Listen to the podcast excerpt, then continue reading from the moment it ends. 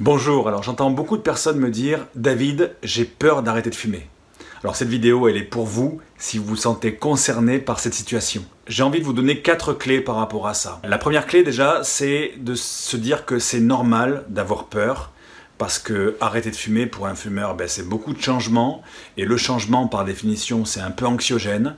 Donc si vous avez peur d'arrêter de fumer, eh bien c'est quelque chose de normal et il faut peut-être s'autoriser à avoir peur. C'est-à-dire, le fait juste de me dire je m'autorise à avoir peur, j'ai peur et je m'autorise à avoir peur, eh bien déjà, ça peut aider, ça peut pallier à cette euh, situation inconfortable. Et puis, la deuxième chose qu'il faut savoir, la deuxième clé, c'est que les peurs, il n'y a pas 36 façons de, de les apprivoiser, de s'en sortir les peurs, il faut s'y confronter. Si on ne se confronte pas à sa peur, si on est dans l'évitement, eh bien qu'est-ce qui se passe? La peur grandit, parce que la peur se nourrit de l'évitement, et elle va grandir de plus en plus. Alors que si on s'y confronte, eh bien naturellement, elle va diminuer, diminuer de plus en plus, jusqu'à un moment donné où ça ne fera plus peur.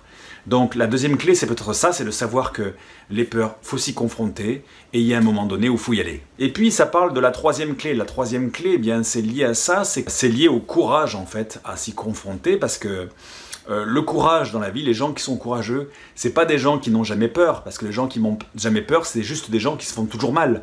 Le courage dans la vie, c'est d'avoir peur, mais de le faire quand même. Donc la peur, ça ne doit pas être une excuse pour ne pas faire les choses. La peur, on doit juste la considérer comme une information.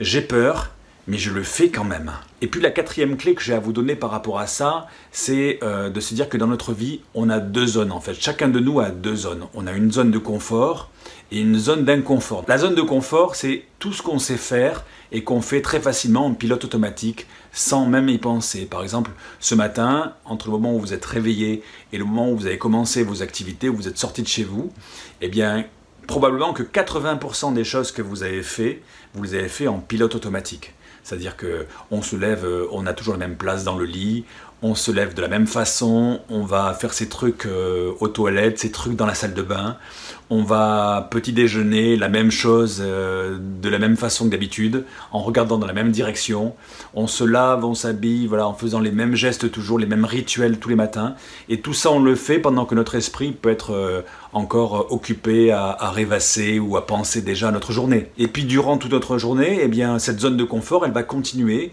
c'est les trajets quotidiens que l'on fait comme d'habitude, c'est les mêmes personnes que l'on croise, à qui on dit les mêmes choses, c'est les, tâches quotidiennes, les tâches répétitives que l'on fait, soit à la maison, soit au travail, toutes ces pensées récurrentes que l'on a, tous ces endroits que l'on fréquente, toujours les mêmes, ou ces gens que l'on fréquente, tout ça, c'est notre zone de confort. Mais cette zone de confort, elle est super importante parce que cette zone de confort, elle a pour fonction de nous rassurer. Parce que quand on est dans notre zone de confort, on se sent bien, on se sent rassuré. Alors cette zone de confort, ça comprend également la cigarette. Hein. Tous les gestes que l'on fait avec la cigarette, les, cigarettes que l'on fume à une heure donnée, euh, en fonction d'un déclencheur d'une situation donnée. Tout ça, c'est très ritualisé, c'est très codifié, et tout ça aussi, c'est notre zone de confort. Et puis, il y a l'autre zone dans notre vie. Euh, l'autre zone, c'est la zone d'inconfort. Et comment on la détermine, cette zone d'inconfort? Eh bien déjà, c'est tout ce qui n'est pas notre zone de confort, c'est la zone d'inconfort. Et en plus, la zone d'inconfort, on s'en rend compte assez facilement que l'on y est dedans, parce que c'est une zone dans laquelle on est stressé, on n'est pas bien, on est anxieux, on a peur. Ça, c'est la zone d'inconfort. Alors vous allez me dire, mais euh, David, euh, si on est si bien dans la zone de confort où on est rassuré, pourquoi on irait se mettre dans la zone d'inconfort? Eh bien, c'est une bonne question.